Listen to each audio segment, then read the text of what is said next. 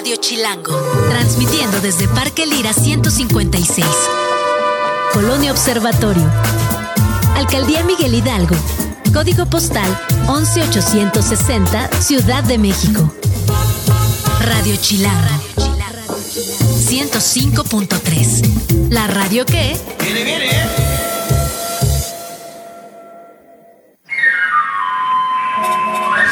¿Qué chilangos pasa?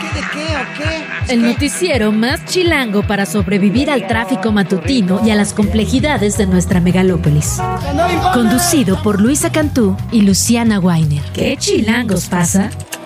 La información necesaria para amanecer, sobrevivir y disfrutar en la capital del país. Queremos que ustedes gocen. Música para bailar, señor. Aquí comenzamos. 7 de la mañana, dos minutos, estamos escuchando Fast Car de Tracy Chapman porque, de acuerdo con el investigador Sean Olive, esta es la canción ideal para probar los audífonos. Hizo 35 años de investigación. Esta lo estamos sacando esta información de sopitas. Así que si tiene que probar los auriculares, Fast Car es su mejor opción. Luisa Cantú, muy buen día, ¿cómo estás? Sabíamos que era un rolón, la verdad, sí, pero verdad que sí. resulta que tiene un equilibrio perfecto de frecuencias. Me encanta empezar con información científica este lunes. Ay, ay, tiene ay. que probar sus audífonos, use esta canción. Yo que pensé que era una excusa para poner buena música, amiga. Ahora también dice que hay que tener un oído sano, ¿no? Bueno, y equilibrado. todo quieren, todo quieren. Yo no sé si lo estamos logrando. Pero bueno, sí, siempre es buena idea empezar con Tracy Chapman, una semana cargada de información en México y el mundo. En efecto, lunes eh, 15 de enero ya el tráfico volvió a la normalidad por si tenía ese pendiente. Ya no hay nada así de que llego en cinco minutos, de que salgo tarde, no. Ya está muy complicado el tráfico. Y como ya decías, la información en nuestro país, por un lado, la política, que lo vamos a estar platicando en unos momentos más con Ernesto Núñez, subdirector de Animal Político, todo lo que está ocurriendo en Morena, en la oposición, con las precandidaturas que ya están cerrando, aunque técnicamente faltan unos días todavía. Sin embargo, se dio este acto de cierre de precampaña de Xochitl Galvez aquí en la capital mucho de qué platicar en ese sentido y también, como decías, también lo que está pasando a nivel internacional ayer en Vilo, en Vilo, en Guatemala. Ay, sí, qué desvelada nos metieron los diputados Así de, basta de la ya, nación vecina. La verdad es que había eh, mucho miedo de que de alguna manera se impidiera lo que se ha intentado impedir desde hace varios meses, que fue finalmente la toma de protesta de Bernardo Arevalo, que significa un cambio muy importante para Guatemala en cuanto a equilibrios políticos, en cuanto a, digamos, tendencia de gobierno. Es el primero progresista en no sé cuántas décadas después de una serie de luchas populares que terminaron en 2016 con la renuncia de eh, Otto Pérez Molina. Y bueno, la verdad es que también contra todo pronóstico, ¿no? Un, un, un resultado electoral contra una fuerza, digamos, muy importante, la ex primera dama, que finalmente le da el triunfo a Arevalo y que se intentó desconocer desde el tribunal, que se intentó, digamos, por todas las instancias evitar. Finalmente, el 60% de votación popular es muy difícil de revertir y toma protesta, pero casi no, ¿eh? El Congreso que tenía que, digamos, cambiar, tenía que tomarle El protesta Congreso al nuevo Congreso. hizo todo lo posible para que esto no ocurriera y digamos esto de alguna manera reafirma lo que Arevalo venía diciendo durante los últimos meses, Oh, sí. ¿no? Que iban a impedir que tome protesta. Esto casi ocurre ayer. Eh, Es que el Congreso nuevo cuadriplica la presencia Sí. de Movimiento Semilla, entonces efectivamente intentaron quitarles el partido, hacerlos independientes para que no pudieran tener puestos en la mesa directiva. Finalmente todo esto después de jaloneo, gritos, protestas populares, movimientos indígenas en campamento afuera del teatro. Gustavo Petro que se dijo que no se iba a ir, que si que no, iba, iba a ir. Sí, que si no, si tenía que cancelar a Davos lo iba a cancelar, pero que ahí se iba a quedar. Porque claro, lo que empezó a pasar fue que, digamos, todos los, los que habían ido de forma internacional, Gabriel Boric, el, incluso el rey de España que estaba presente, se empezaron a ir porque nadie tenía Pues sí, tenían contemplado. ocho horas de retraso, Exacto. ¿no? Sí. Bueno, eso, eso en Guatemala, bueno, cuando digamos, hasta Almagro dice que hay que respetar Sí, lo que cual. pasó, ya ¿no? Es el colmo que siguieran intentando no hacerlo. Pero bueno, lo cierto es que finalmente Guatemala tiene un nuevo presidente, una nueva vicepresidenta, y habrá seguramente una buena coordinación con nuestro país. Se reunió con la canciller mexicana Alicia Bárcena por allá antes de la toma de protesta. Eso llamó la atención, que el presidente López Obrador no haya ido en un momento tan importante, digamos, porque eh, básicamente lo que fue a hacer la región fue, digamos, apapacharlo, hacer Sobre una todo red de la contención. región de izquierda, ¿no? Sí, Los- exactamente. los gobiernos de izquierda. Sí, porque Estados Unidos también mandó. Ah, claro, claro. Pero justo es eso, ¿de qué lado te vas a poner? ¿No? Y sobre todo en un momento de tensión como el que se esperaba. Absolutamente. Y creo que al final la pregunta que, que se pone en la mesa es cómo va a ser gobernar de esa forma, ¿no? Porque, digamos, ya está la toma de protesta, pero tienen minoría en el Congreso, es decir, no va a estar fácil lo que pase de ahora en más en Guatemala. Nos vamos a ir hasta allá con Oscar de León, periodista justamente que estuvo dándole cobertura a todo lo que ocurría ayer con esta toma de protesta. Y tenemos más temas también. ¿Te parece si empezamos? Venga.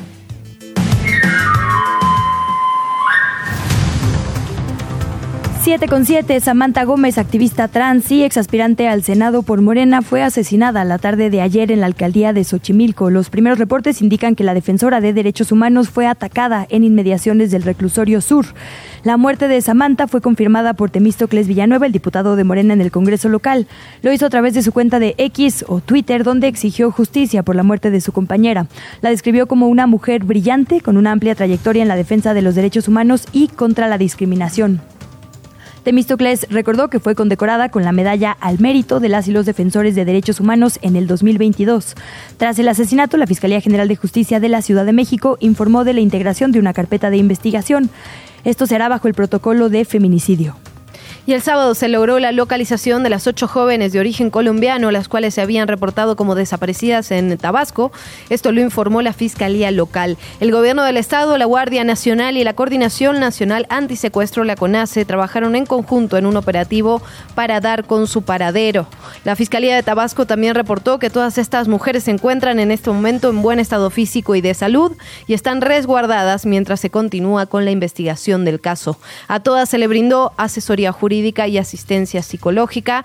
Todavía no se sabe exactamente qué ha ocurrido, si estaban o no privadas de su libertad. Vamos a escuchar a Mariana García, que es una de estas mujeres rescatadas desde la oficina de la Fiscalía Estatal. Hola, yo soy Mariana García Muñoz, me encuentro en la Fiscalía de Tabasco, yo me encuentro bien de salud, Eh, apenas me di cuenta que nos están buscando por todo México eh, con esos videos que mon- montaron. Nosotros estamos acá en de voluntad, aclaro que éramos ocho chicas, no nueve. ¿Tus documentos dónde? Ah, mis documentos están en la casa, todo bajo control. Pero si viniste a Tabasco el día 5, como se dice en las Sí. noticias. En otra nota, gobernadores de Morena, el jefe de gobierno de la Ciudad de México y el dirigente nacional de ese partido rechazaron a través de un comunicado la resolución del Tribunal Electoral del Poder Judicial de la Federación, en la que se determinó que el presidente López Obrador incurrió en promoción personalizada. El acto al que se refiere el tribunal fue llevado a cabo el primero de julio del 2023. Fue un evento de conmemoración de su quinto aniversario de administración. Estos mandatarios y mandatarias de Morena aseguraron que la actividad que denuncia el tribunal solo fue de carácter informativo y tuvo como fin cumplir el compromiso del gobierno federal de informar a la población. Y si usted pensaba que se habían acabado las bajas temperaturas, pues no. Lo siento, pero la Secretaría de Gestión Integral de Riesgos y Protección Civil Capitalina activó una vez más alerta amarilla por frío que se pronostica justamente para hoy lunes. Una alerta amarilla por bajas temperaturas de entre 4 y 6 grados centígrados para Álvaro Obregón, Coajimalpa, Magdalena Contreras, Milpa Alta, Tlalpan y Xochimilco. La dependencia recomendó lo que ya sabemos, ingerir agua, fruta y verdura ricas en vitaminas A y C, usar cremas para hidratarse y protegerse la piel del frío y evitar los cambios bruscos de temperatura. También pidió que en caso de algún malestar se acuda al centro de salud más cercano. La Fiscalía de Morelos informó que se demostró la responsabilidad de Betsabe N como coautora del homicidio de Alfonso Isaac N y cuatro integrantes más de su familia. Esto pasó en el municipio de Temisco. Alfonso Isaac fue titular de la Unidad de Política y Control Presupuestal en el gobierno de Enrique Peña Nieto. La Fiscalía informó que con las pruebas aportadas hasta este momento contra Betsabe N se obtuvo una sentencia de 125 años de prisión, además de el pago de más de 6 millones de pesos a manera de reparación del daño. Como posible móvil, la dependencia informó que sus investigaciones investigaciones arrojaron una presunta relación sentimental entre Betsabe N, de 39 años de edad, y Carlos José N, ex escolta de Alfonso Isaac, mientras era funcionario federal. Seguimos en temas de seguridad. La Fiscalía General del Estado de Quintana Roo informó este sábado que fueron rescatadas 25 mujeres, incluidas mujeres migrantes de Cuba, Venezuela y Colombia, que eran víctimas de trata en un bar en el municipio de Tompe Blanco. Las mujeres fueron trasladadas a las instalaciones de la Fiscalía para que rindieran su declaración. En el bar, mientras tanto, se decomisaron diversas dosis de sustancias similares a la cocaína y marihuana, también dinero en efectivo, equipo de videovigilancia y registros. Los agentes de la Policía de Investigación aseguraron este establecimiento con los sellos de seguridad correspondientes. La tarde del sábado, Lili Telles se registró como candidata a la senaduría de Sonora por el Partido Acción Nacional. Estuvo acompañada por el presidente de Acción Nacional en Sonora, Gildardo Real. La candidata suplente de Telles al Senado será Marta Acuña Llanos. Durante la conferencia de prensa que dio Lili Telles por su registro, fue cuestionada sobre su regreso, su reelección, pero con el PAN, después de que hace seis años ganó con Morena. Ella respondió que sería una vergüenza apoyar un gobierno que considera ha sido uno de los más violentos y dijo que ella no ha cambiado, que el que cambió fue el presidente López Obrador. Hablemos de lo que está ocurriendo en materia de presidenciables. Ya lo decíamos hace unos minutos, la precandidata del PRI, PAN y PRD a la presidencia de México, Xochil Gálvez, inició la semana de cierres de campaña en un evento en la Arena Ciudad de México. Allí resaltó la importancia de las elecciones venideras y esto fue un evento con más de 20 mil simpatizantes para escuchar el mensaje de la precandidata presidencial, incluidos gobernadores, diputados, senadores, evidentemente del PAN, PRI, PRD, y estaban también los presidentes de partido, Marco Cortés, Alejandro Alejandro Moreno y Jesús Zambrano. Durante el discurso denunció al gobierno actual por lo que llamó la pérdida de valores y las fallas en seguridad, educación y salud. Vamos a escuchar. Le vamos a ganar porque ella quiere un país donde los pobres sigan siendo pobres y yo quiero un país de clase media fuerte. Le vamos a ganar porque ella dice que México está mejor que nunca. Y eso Vaya que es mentira. Así es que señora Sheinbaum, si le dan permiso, nos vemos en los debates. Parte, parte de lo que dio de que hablar, ¿no? Eh, respecto a este acto, justamente esta, esta frase que mencionó al final la precandidata Xochil Gálvez y algunas otras cosas, ¿no? El uso del teleprompter. Ahora bien, hay que decir, se la vio bastante más confiada que en los últimos actos públicos que había tenido. Bastante. Pues si usted está en YouTube, de veces si usted está en YouTube tiene que ver acá la cara de Luisa Cantú. Sí, sí, absolutamente. Pero es que era un teleprompter poco discreto, digamos, ¿no? De estos como transparentes que por lo menos la toma que pusieron para seguir la transmisión dejaba ver. Entonces, no, entiendo que no, que no era de la organización, pero sí. Entiendo que no querían eh, ocultar el teleprompter, digamos, que de por sí no sería algo terrible, ¿no? Creo que digamos es mucho más importante que haya que haya sustancia, que haya propuesta, que haya más allá de si lo tiene en una hoja o lo tiene en un teleprompter, que hay más allá y eh, eso creo que es lo que está en el verdadero eje de la discusión, ¿no? La verdad es que se hicieron virales unas imágenes muy al principio de esta convocatoria que hacía parecer que estaba vacía la Arena México. Lo cierto es que no, efectivamente se terminó de llenar este espacio. A mí lo que me llamó la atención es que pensé que ya no se usaban bailarinas en los eventos políticos y la verdad es que había varias, ya sabes, como con estos tutús y cosas que yo pensé que de verdad ya no eran de estos tiempos, pero bueno, así cerró su pre-campaña, porque lo cierto es que lo convocó como un acto de cierre de pre-campaña a pesar de que, tienen hasta el 18. Pues no. creo que va a tener otro acto en Guanajuato, a ver si la producción me puede confirmar. Estoy casi segura que Xochitl Galvez tenía un acto más antes de la precampaña que cerraría en efecto el 18 de enero. Tiene tres días todavía. Y eh, Claudia Sheinbaum también va a cerrar su su precampaña aquí en la Ciudad de México. En Tlatelolco, sí, estaban que entre el Monumento a la Revolución, en Tlatelolco, lo que sí dijo es que, a diferencia de Xochil Gálvez, iba a ser en un espacio público. Este recinto, digamos, que escogió la precandidata de la oposición es privado. Claudia Sheinbaum adelantó que sería en uno público. Entiendo que sea Tlatelolco. O el Monumento a la Revolución, era otra, de las, sí, otra de las opciones. Y Jorge Álvarez Maínez lo cerraría en Monterrey, haciendo, digamos, sentido a cómo fue informada de su precampaña. Y entiendo que ahí cerraría este, este periodo. Tiene que empezar a desmarcarse un poquito de Samuel porque de por sí bueno, el este video que, acaba de sacar empieza con Samuel en su closet diciéndole te paso mi playera. La verdad es que debería tratarse un poco menos de Samuel García y más de el nuevo abanderado, ¿no? Absolutamente. De por sí ungido entre fracciones, pero bueno. Y aparte mientras Samuel tanto- García, actual gobernador, digamos, no, no quiero dejar de insistir en eso, hay que cambiar. No, es un delito hacer promoción mientras estás en Es un funciones, pues. delito y además póngase a trabajar, señor. En fin. Muchacho joven, póngase a trabajar. Es un señor ya. La candidata de. Morena, Claudia Sheinbaum, estuvo en diferentes mítines en el estado de Hidalgo. Ahí la verdad es que se dedicó a hablar de este pues supuesto pacto, o por lo menos así le podemos llamar posterior a lo publicado por Marco Cortés en sus redes sociales.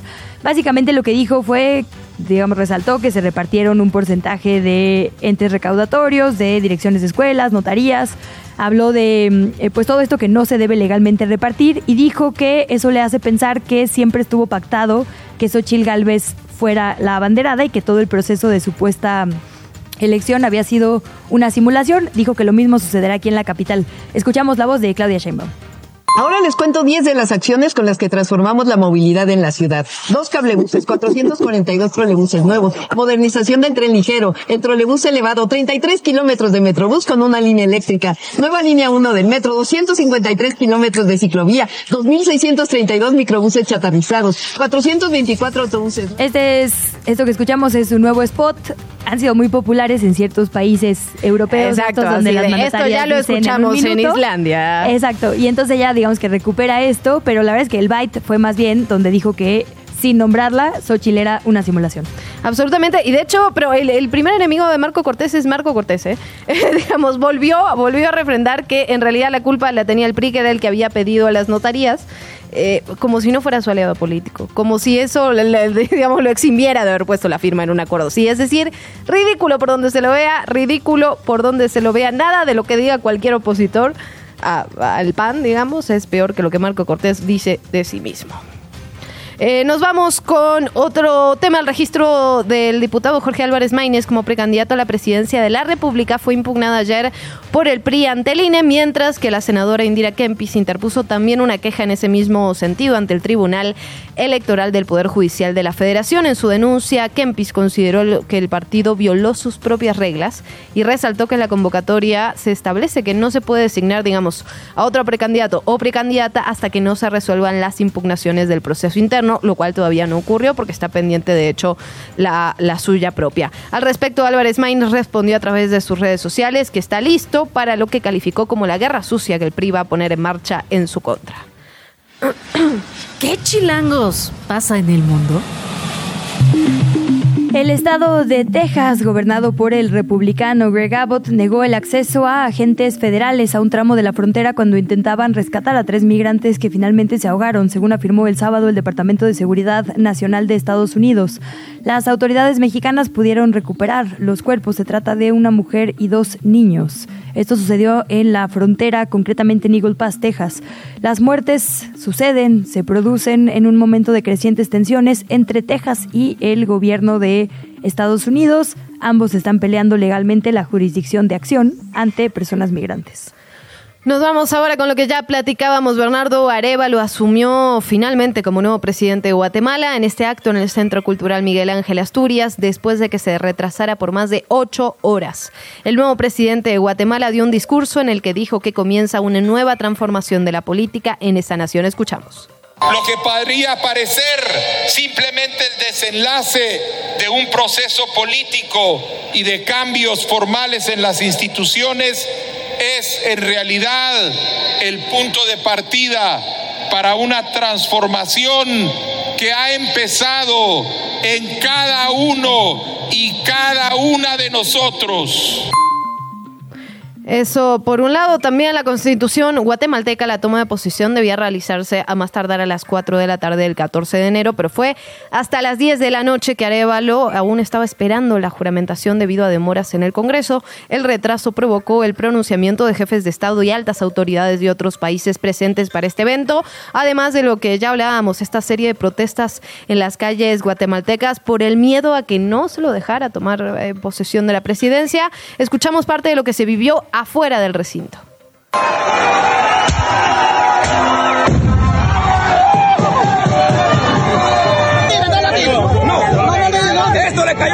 señora. Estalló enfrente de la señora. Ahí está, esa es evidencia. No la Y está caliente para que no digan que es paja. Está caliente porque recién estalló.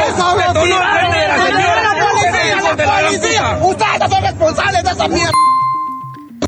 La oficina del presidente ecuatoriano Daniel Noboa anunció el sábado que se detuvo a al menos 1.327 personas desde que se firmó la semana pasada un decreto con el que declaró un conflicto armado interno para reprimir a los grupos que calificó como criminales. De los detenidos, al menos 143 son acusados de terrorismo, según apuntó la presidencia. Dijo que hay cinco personas a las que se considera terroristas que murieron.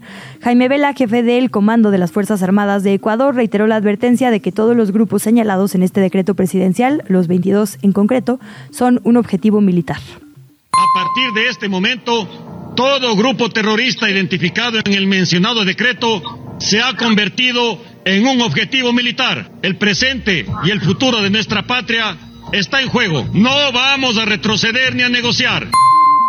El miedo siempre que se suprimen, digamos, los derechos en pro de una supuesta, eh, de un supuesto orden, ¿no? O un supuesto, digamos, choque frontal con estos grupos es que si estas 1.327 personas tuvieron un proceso distinto al, al de ley, pues no sabremos si efectivamente pertenecen a estos 22 grupos o se parecen o parecen o estaban en el lugar incorrecto. No es un tema que estamos siguiendo justo muy de cerca porque tenemos un espejo en El Salvador, precisamente.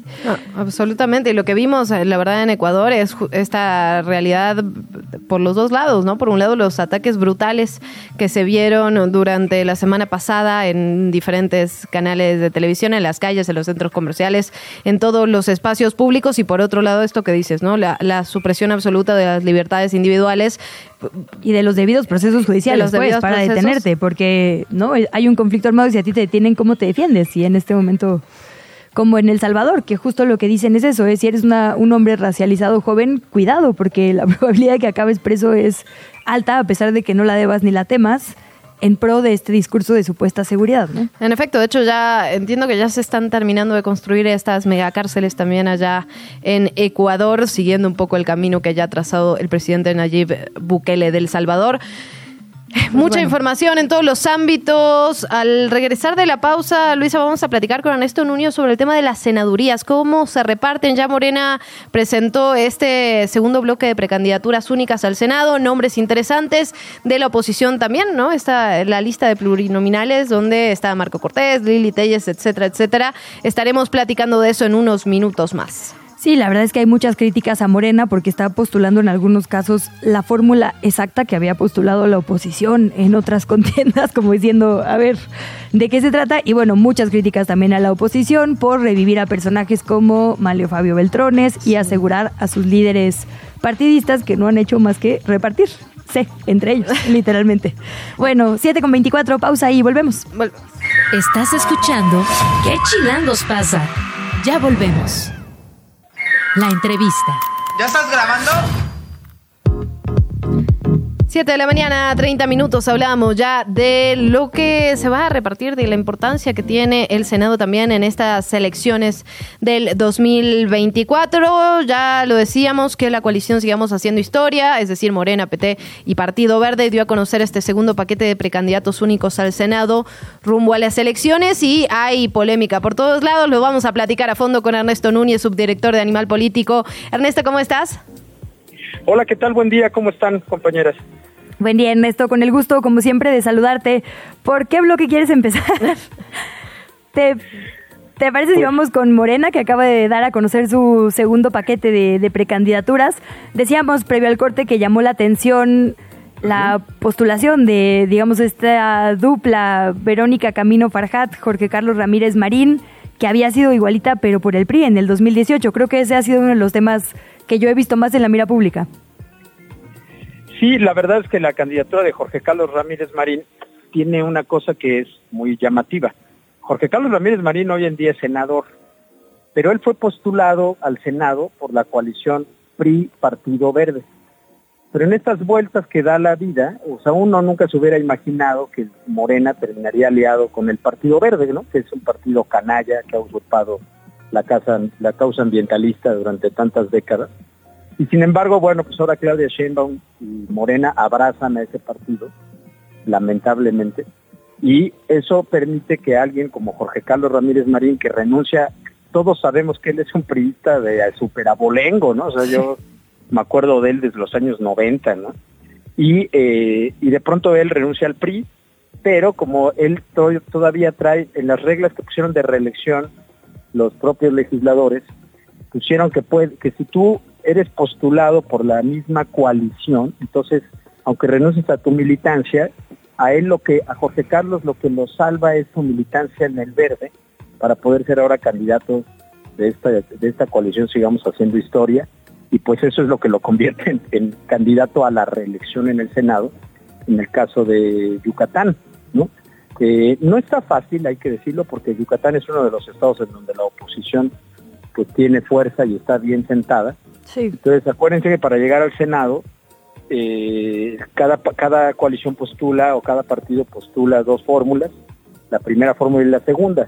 Si tú ganas el estado, metes las dos fórmulas y si quedas en segundo lugar, metes a tu primera fórmula. Si el PAN logra ganar Yucatán, entonces meterá sus dos fórmulas Sí, y tiene como y 60%. En el caso de Morena, exacto, en el caso de Morena entrará una fórmula que no será Jorge Carlos Ramírez, sino, la, eh, sino Verónica Camino, según entiendo, ¿no? Según el orden en el que quedó esa fórmula en el caso de Yucatán.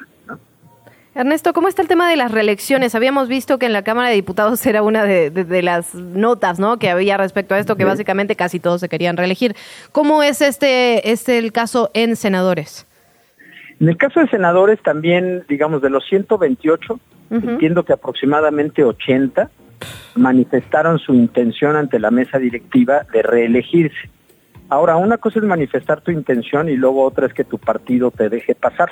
Les pongo un ejemplo. En el caso de Guanajuato, pues eh, Antares Vázquez, que es la senadora actual, una de las senadoras actuales, y Malú Micher, que son las dos senadoras actuales de Morena, ninguna de las dos quedó en las fórmulas que se anunciaron la semana pasada.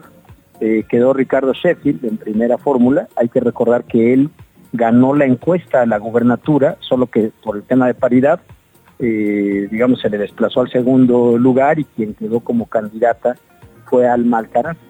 Pero al Senado eh, ahora queda Ricardo Sheffield en primera fórmula y en segunda fórmula queda también una también otra de las competidoras en la encuesta, pero no es Antares Vázquez y no es Malú Micher, que son las actuales senadoras. Entonces, también ahí hay un tema Magaña. bien interesante de ver quiénes son los que quedaron en el camino, digamos, en el caso de este bloque de, de senadurías de Morena. Hay varias personas que no, que, que, pues que actualmente están en el Senado y que ya no, y que ya no quedan. Entonces, va a valer mucho la pena ir observando estos bloques, ir viendo al final cómo quedan registradas también las fórmulas al Senado, recordar al auditorio que eh, el INE abrió un plazo que va del 15, entiendo que va del 15 de febrero al 29 de febrero para el registro de las candidaturas. ¿Por qué? Porque las campañas comienzan el primero de marzo. Entonces, en ese periodo será cuando ya los partidos finalmente eh, vayan al INE y registren sus listas de candidaturas tanto al Senado como a la Cámara de Diputados. Tienes razón en que será muy interesante ver qué tribus internas, digamos, están siendo castigadas, porque con los nombres que nos das se, se ve Con Malú una. está muy claro, ¿no? Oye, que Marcelos pasó en ese caso. Sí, digo. tal cual. Y del otro lado, eh, hay nombres que uno pensaría ya no iban a sonar en el futuro de nuestro país, pero reviven, como pienso en Manlio Fabio Beltrones.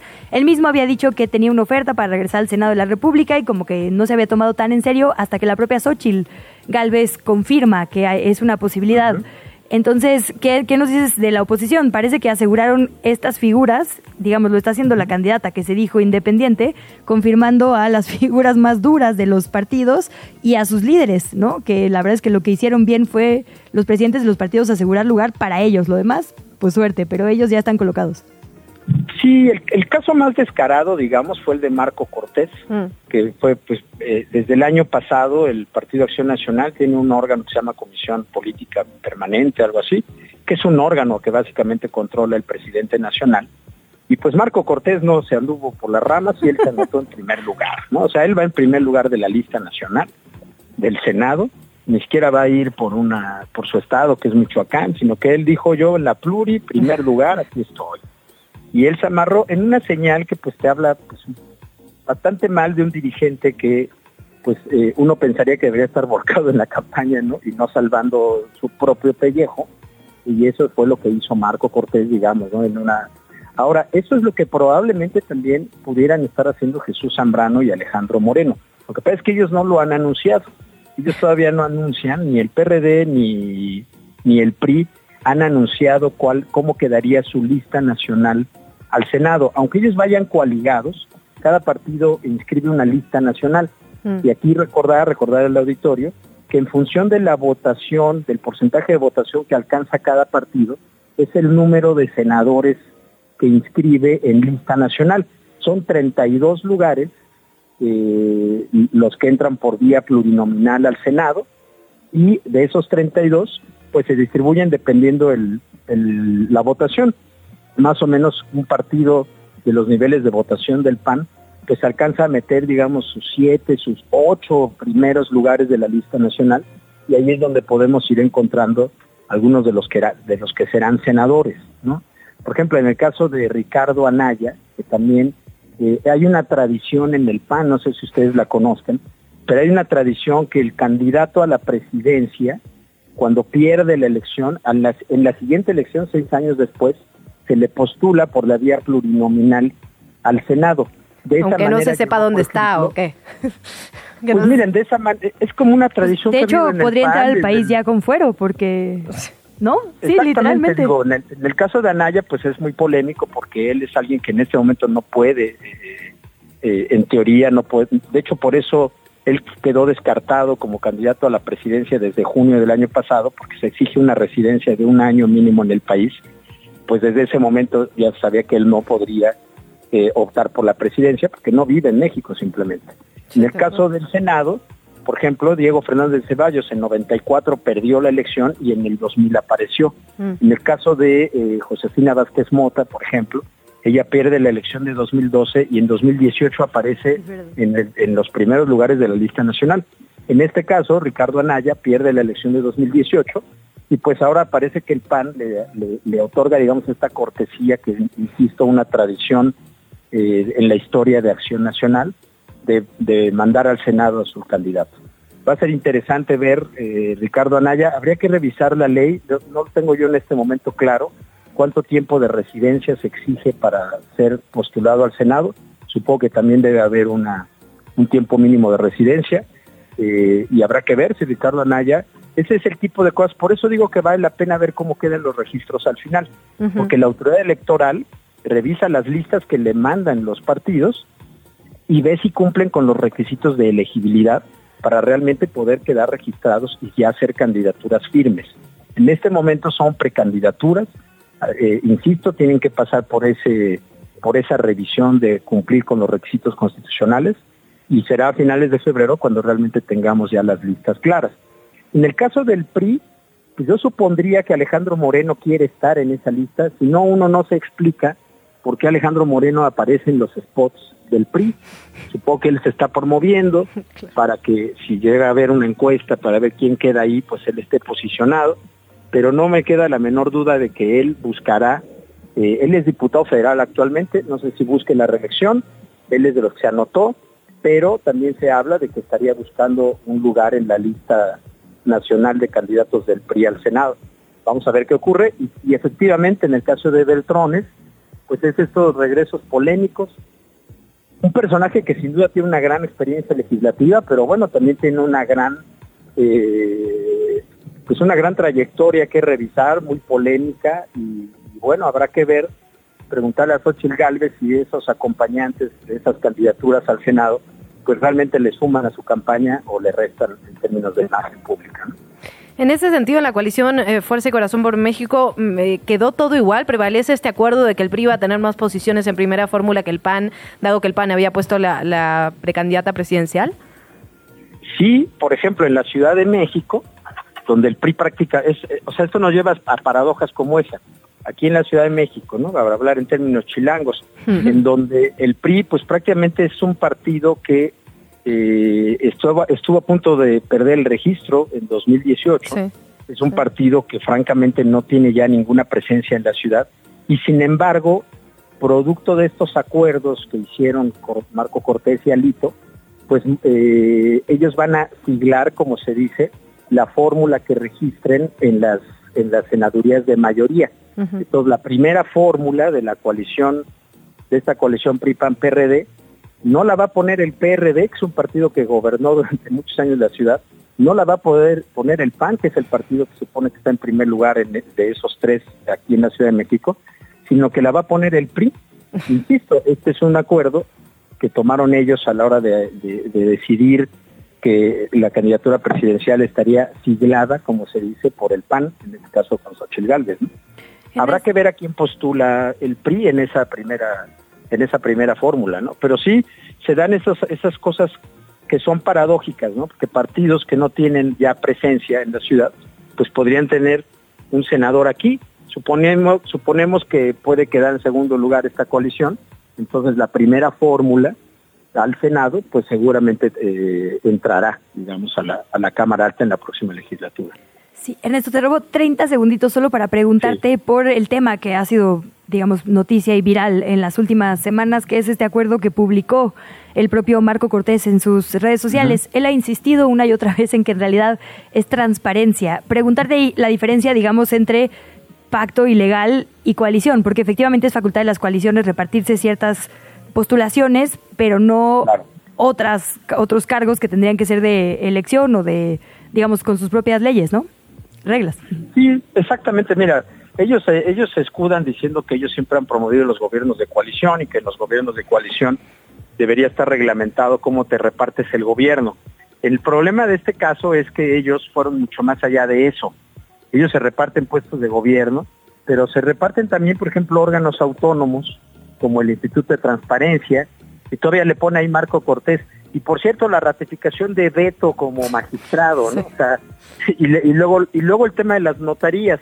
Nosotros la semana pasada publicamos en el Sabueso un explainer sobre por qué esos cargos no se pueden repartir en un acuerdo político electoral, dado que son cargos que son nombramientos que pasan por el Congreso, que son nombramientos que tienen procedimientos y que la verdad pues sí se vio fatal eh, que esto lo revelaran de esa manera. Pues te habla del tipo de acuerdos a los que llegan.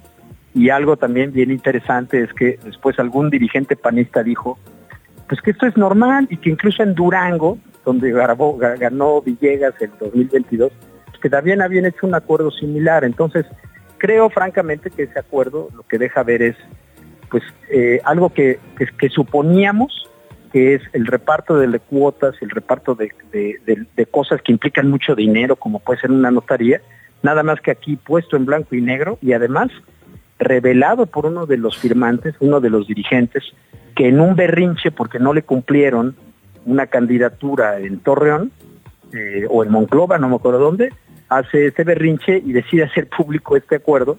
Y ahora sí, como dice López Obrador, pues hay que agradecerle que lo haya hecho público, pues porque nos permite ver eh, ahora sí que de manera descarnada cómo se hace la política en México.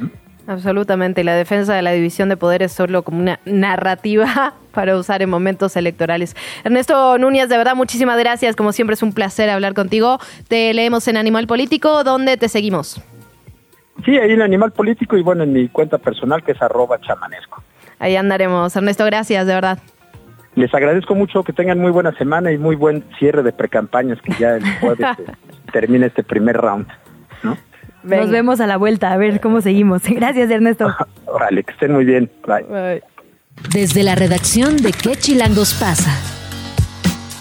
La semana pasada le reportamos la peatonalización oficial de un pues marco más amplio, digamos, de la plancha del Zócalo, una cuadra más que ganan los peatones y las peatonas. Angie Molina, bienvenida, nos tienes información al respecto. Así es, muy buenos días, chilangas. Exactamente como mencionan, este fin de semana fue el primero con el Zócalo peatonalizado.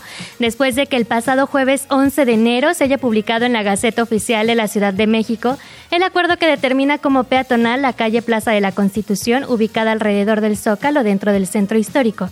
Esta medida también aplicó para algunos tramos de sus principales accesos por Pino Suárez, 20 de noviembre y 5 de febrero desde la calle de Venustiano Carranza. De acuerdo con el gobierno capitalino, el objetivo es garantizar el libre tránsito de los peatones, resaltar el valor histórico y cultural de las edificaciones, priorizar el tránsito peatonal sobre los vehículos motorizados y rescatar el uso del espacio público como sitio de convivencia. Y aunque parece una decisión un poco drástica o distinta, las y los chilangos no lo vieron con malos ojos. ¿En qué chilangos pasa? Les preguntamos esto y nos comentaron lo siguiente. La verdad es que es muy buena y muy segura para las personas que les gusta venir a dar la vuelta o los visitantes. Eh, como, lo, como visitantes es muy bueno, pero yo creo que para los locales que son los que batallan para caminar por aquí, con la pena y qué lástima, ¿no? Pero para los visitantes es muy bueno. Sí, es muy favorable, hay que darle más espacio al peatón. Aquí a veces la circulación es muy agresiva, con los de las motocicletas, las bicicletas, circulan en doble sentido, los automóviles se pasan el alto. O sea, sí debe de haber espacios para que la familia pueda venir y realmente disfrutar. Benéfica para todos los que venimos a pasear al Zócalo. Favorece mucho porque puedes caminar con seguridad y al paso para poder ir viendo desde los museos, las tiendas, todo lo que te ofrece el centro. Sí, lo dejamos como, ¿qué será? Unas cinco estaciones del metro. Ajá. Hay una, muchas áreas donde pueda uno estacionar el coche. Lo dejamos ahí, tomamos el trolebús y nos deja perfectamente aquí. Para mí es más, porque también los estacionamientos están carísimos aquí en el centro. Entonces, pues no. Entonces así nosotros le hacemos y nos ha funcionado siempre. Pero cada que tengo oportunidad lo disfruto muchísimo. Entonces cuando hay cierre a la circulación para mí es fabuloso. Si usted se da cuenta, este, la, gente, la gente anda despreocupada, sin ninguna presión. No falta quien ande con motocicleta o bicicleta que se le escape a los de vialidad. Y bueno, esos son un riesgo siempre. Ya sean donde haya vialidad o no vialidad, son un verdadero problema. Pues yo creo que, es correcto, ¿no? O sea, yo creo que también el, peatón debe de tener sus, áreas para poder disfrutar del, pues del centro, ¿no? Poder, poder ver bien la catedral, el, palacio de, bueno, de, gobierno. Entonces yo creo que es, es correcto. El jefe de gobierno de la Ciudad de México destacó que con esta acción se rescata el centro histórico y se regresa a los orígenes para el disfrute de la ciudadanía. La peatonalización del Zócalo contempla una inversión de 50 millones de pesos y en estos espacios se instalarán jardineras, luminarias y mobiliario urbano, además de que se dará mantenimiento al asfalto del lugar. ¿Cómo ven este decreto, Chilangas? ¿Qué opinan ustedes? Pues yo, yo creo que la verdad es una buena noticia, habrá que ver cómo se implementa. Hablábamos ya de estas excepciones respecto a las ambulancias, a que están ahí además los edificios de gobierno donde llegan los funcionarios. Veremos cómo se organiza eso. En principio me parece una buena noticia, habrá que ver cómo se lleva a cabo. ¿Tú qué opinas? Sí, totalmente, que tiene que ser integral, no puede solo cerrar el paso al transporte y la verdad es que el hecho de que hayan puesto eh, las bicicletas, el RTP, justo las, eh, digamos que estar una zona, es una zona rodeada de estaciones del metro, creo que lo hace mucho más amigable. Claro. Y ha sido paulatino, fue Madero, fue 16 de septiembre a la mitad, ahora es el Zócalo. Bueno, también 20 de noviembre perdió dos carriles, bueno, ganó, dos carriles laterales para poner ahora estas sillitas en las que es imposible encontrar lugar. O sea, creo que ha sido un proyecto... Ahora bien, ayer veía, cierto, una foto que decían así de peatonalización del Zócalo y estaba el Zócalo absolutamente vallado por todos lados y había una sola entrada, entonces también pónganle onda, oigan. Sí, claro. Pues Además, esto promueve el, el uso de, de, transportes no motorizados, ¿no? Dejar un poquito de lado el, el auto y así reducir un poco el impacto ambiental. Veremos si esto sucede o, o no. Pues Angie Molina, muchas gracias por traernos estas voces ciudadanas. Te escuchamos pronto por acá otra vez. Gracias a ustedes. La entrevista. 7 de la mañana, 51 minutos. Seguimos en temas chilangos. Tenemos que hablar de lo que está ocurriendo en Xochimilco, particularmente en los canales. Una descarga de aguas negras que empezó a causar, digamos, muchas consecuencias. Hablamos de enfermedades por parte de la ciudadanía.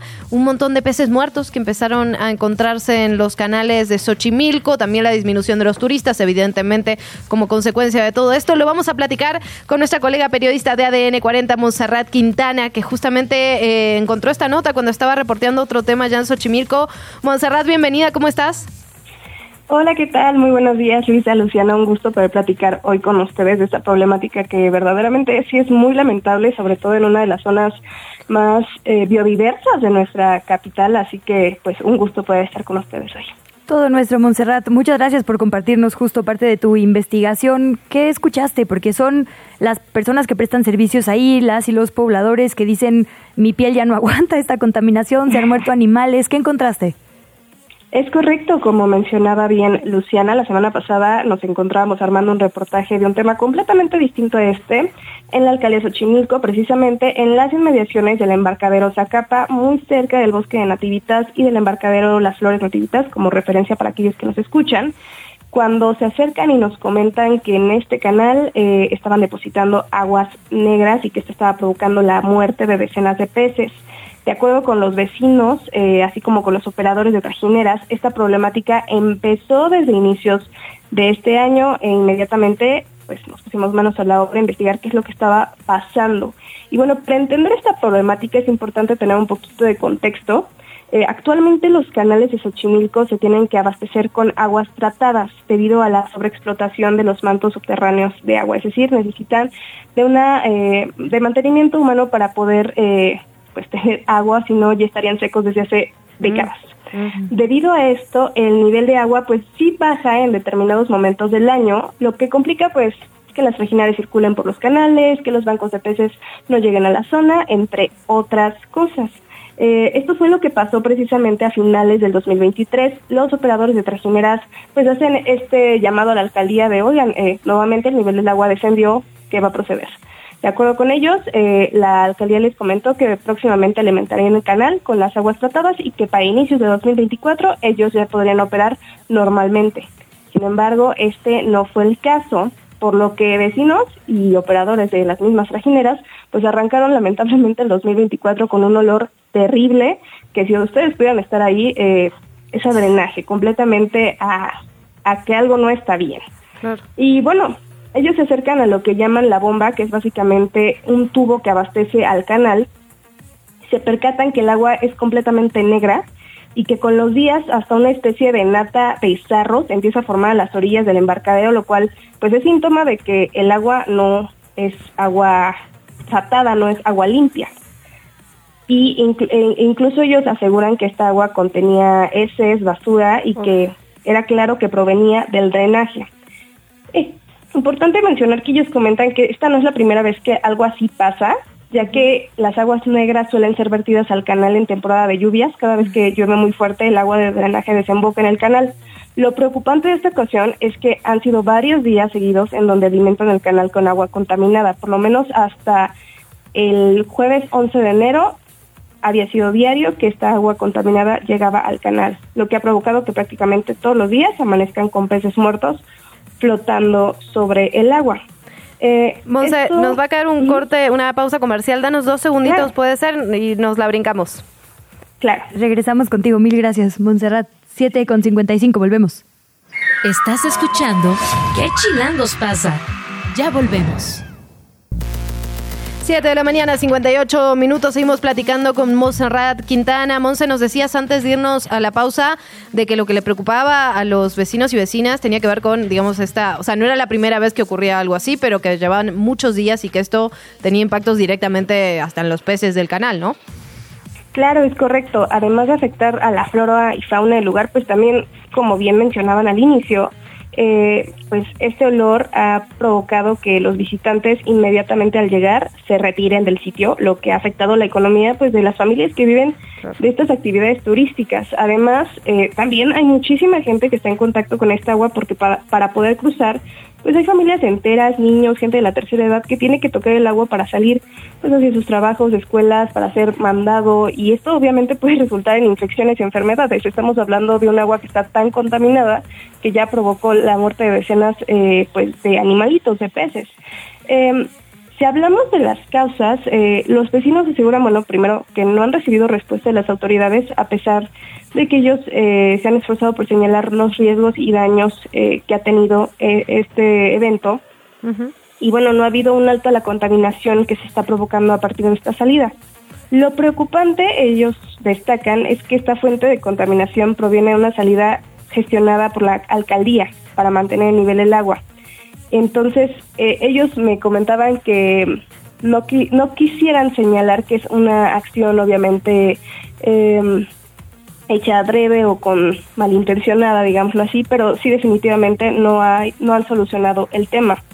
Ellos aseguran que la alcaldía está enterada de la problemática porque sí se ha acercado personal, por ejemplo, de la subdirección de turismo a recoger eh, los peces muertos, quienes les comentan obviamente que va a llegar agua limpia, pero no les explican nunca las causas de lo de pues de esta problemática.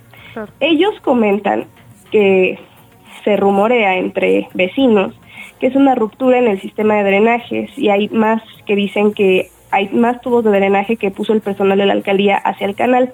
Obviamente todo esto queda en rumores porque pues, solamente es lo que ellos alcanzan a ver, lo que escuchan entre lo que se comenta entre en la zona. Eh, nosotros nos acercamos precisamente a la alcaldía de Xochimilco en busca de una respuesta oficial, pero al momento, eh, hoy 15 de enero, no hemos recibido comentario alguno, ya han pasado cuatro días y no ha habido ni una sola respuesta.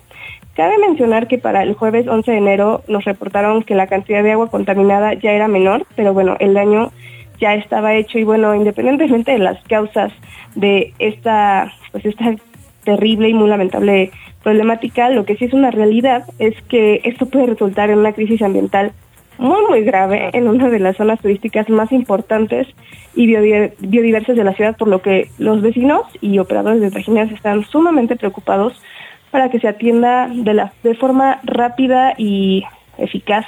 Eh, pues este daño, estos, eh, pues sí, estas consecuencias que ha originado pues que se deposite agua tan contaminada al canal de este embarcadero en Xochimilco. Y bueno, esa es la información que hemos podido recuperar al momento. Eh, continuamos en contacto con los vecinos, con la misma alcaldía, presionando un poco para saber qué está sucediendo de ese lado. Eh, sin embargo, como les comentaba, pues la respuesta es nula. Montserrat, pues de este lado también esperamos contigo, entonces vamos contando los días. Ahí el llamado en que la llega la respuesta. Sí. Montserrat, Claro. muchísimas gracias por compartirnos tu nota en ADN 40. ¿Dónde te seguimos? ¿Dónde te vemos? Claro, me pueden seguir en mi cuenta de Instagram, en mon-quintana cero, y ahí es donde publico todo lo que trabajo, todo lo que hago este a nivel profesional, y pues con gusto nos estaremos viendo por allá, y obviamente en ADN 40 eh, a las 7 de la noche por Ciudad Desnuda. Gracias, Monse, Montserrat Quintana, muchísimas gracias por este reporte. Te mandamos un abrazo. Igualmente, que tengan muy buen día. Igual. 8 con 3, el jefe de gobierno, Martí Batres, entregó 183 escrituras a familias de la unidad habitacional Ciudad Bienestar, antes llamada Ciudad Perdida, que está ubicada en la colonia Tacubaya.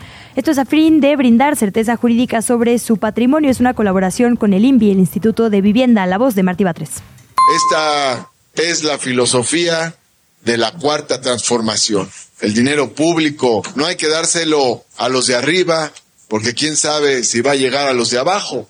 Los compañeros del Instituto de Vivienda lograron construir el proyecto de vivienda aquí y lo que fue la ciudad perdida se convirtió en la ciudad de bienestar.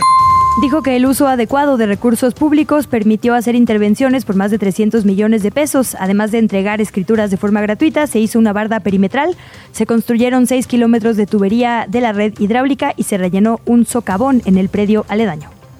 Por otra parte, la Organización Mundial de la Salud advirtió que en el corte de diciembre del 23 se registró un aumento del 42% en hospitalizaciones globales por COVID-19 y 68% en ingresos a terapia intensiva. Ojo ahí.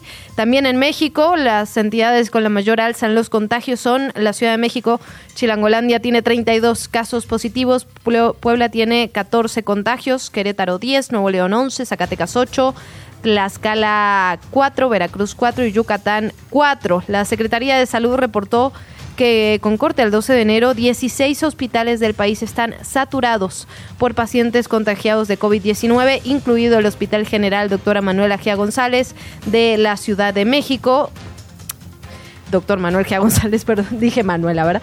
Bueno, eh, pero lo importante ahí, eh, no sacar el ojo a renglón en este tema, sobre todo en el tema de COVID-19, van aumentando las hospitalizaciones. Vamos a platicarlo mañana con el, doctor Mauricio Rodríguez, como siempre, de la UNAM, para preguntarle ahora sí que, digamos, además de los cuidados que ya conocemos, eh, ¿qué se necesita hacer? ¿Quién se tiene que vacunar otra vez? ¿Quién no? Lo vamos a platicar mañana al detalle porque llama la atención, la verdad, esos hospitales que ya están saturados aquí en la capital. Un video en redes sociales hecho viral este fin de semana muestra a supuestos pobladores de la Sierra Madre de Chiapas recibiendo a una caravana de presuntos integrantes de un cártel. Extraoficialmente se dice el cártel de Sinaloa con banderas blancas, globos y coreando Queremos paz. Esto sucede en un contexto en el que la región ha sido azotada por violencia disputada por grupos criminales, particularmente desde el 2021. Se ha reportado en múltiples ocasiones un incremento en la inseguridad. Incluso ahora con el aniversario zapatista fue parte de los pronunciamientos. Por otra parte, la Ciudad de México dejará de recibir 800 litros de agua por segundo desde el sistema Cutzamala, esto debido a los bajos niveles en las presas. Es decir, que desde las 0 horas, desde las 12 de la noche de este sábado, el gobierno capitalino disminuyó el suministro de agua. El jefe de gobierno Martí Batres explicó que la reducción representa 69 millones de litros de agua al día. El gobierno capitalino exhortó justamente a los ciudadanos a reducir su consumo y en ese sentido hizo un llamado a personas encargadas de instalaciones como campos de golf, grandes jardines y centros deportivos a que no utilicen agua potable para el riego, al señalar que lo más importante es garantizar el consumo humano. Batres señaló que con esas acciones se espera que se pueda reducir en 10% el consumo de agua. Lo vamos a platicar en unos minutos más con Joana Robles de El Universal, que justamente han estado dándole seguimiento al tema del sistema Kutsamala. Benito, la jirafa que se encuentra en el Parque Central de Ciudad Juárez, Chihuahua, sí podrá ser trasladada a otro recinto debido a que la Profepa acreditó que este ejemplar no vive en las condiciones ideales para garantizar su supervivencia. Entre las sanciones administrativas que ya contemplan la Semarnat y la Profepa, a este Parque Central se incluye una multa de un millón 556.100 pesos. Benito, sin embargo, no será trasladado hasta que existan las condiciones médicas y técnicas para poder moverle a un sitio que sí cumpla con las características que garanticen su calidad de vida. Será la Profepa la que determine este destino y se espera que lo dé a conocer en las próximas horas. La verdad que en ese sentido llama mucho la atención porque en realidad lo que debería primar es la atención a Benito, independientemente de las sanciones que podría recibir este lugar. Hay mucha preocupación en de los activistas que han dado seguimiento a este caso porque tenían 24 horas para hacer el traslado. No se ha hecho y bueno, evidentemente se requieren de ciertas condiciones, pero las temperaturas en este momento en Chihuahua ponen seriamente en riesgo a la jirafa Benito. Es otro tema que estamos dándole seguimiento. Nos vamos con otras, con otras cosas. En un comunicado el Instituto Nacional de Migración informó que atendió a 726 personas migrantes originarias de Guatemala, de Honduras, de El Salvador, de Ecuador, de Nicaragua, que se encontraban en una bodega en Tlaxcala. Había 75 niñas, niñas y adolescentes no acompañados, 108 mujeres, 399 hombres adultos solos y 144 personas integrantes de 45 núcleos familiares. Elementos de seguridad federal, estatal y municipal detuvieron a cuatro presuntos traficantes de personas que estaban vigilando esta bodega y fueron puestos a disposición de la Fiscalía local. Los migrantes fueron trasladados a un auditorio del municipio para realizar el proceso administrativo migratorio que corresponde. En tanto, las infancias no acompañadas y núcleos familiares serán canalizados al Sistema Nacional para el Desarrollo Integral de la Familia, el DIF. Eso también es una locura, digo, no hay que normalizar para nada esto que sucede. 700 personas como posibles víctimas de trata o de una red, digamos, de coyotaje es una locura esa cantidad de niñas y niños a merced del crimen organizado, la verdad es que no, no hay que dejar de poner luz sobre esto. El colectivo Madres Buscadoras de Sonora actualizó a 19 el número de fosas clandestinas localizadas en las inmediaciones de El Choyudo, esto está en Hermosillo, Sonora. Se calcula que hay cerca de 30 cuerpos. Es la voz de la líder de este colectivo, Cecilia Flores. El día de hoy, 14 de enero, nuevamente nos encontramos en el mismo lugar donde el día de ayer encontramos 19 fosas contabilizadas por nosotras, las familias, las madres. Y volviendo en este día nuevamente, localizamos al momento 10 fosas. No tenemos la contabilidad de los cuerpos ya que en cuatro fosas que se procesaron el día de ayer salieron al menos 14 cuerpos. 29 fosas contabilizadas en este lugar. La Fiscalía del Estado, la de Sonora, confirmó que ya hay peritos de la Agencia Ministerial de Investigación Criminal, así como del Laboratorio de Inteligencia Científica Forense en el lugar.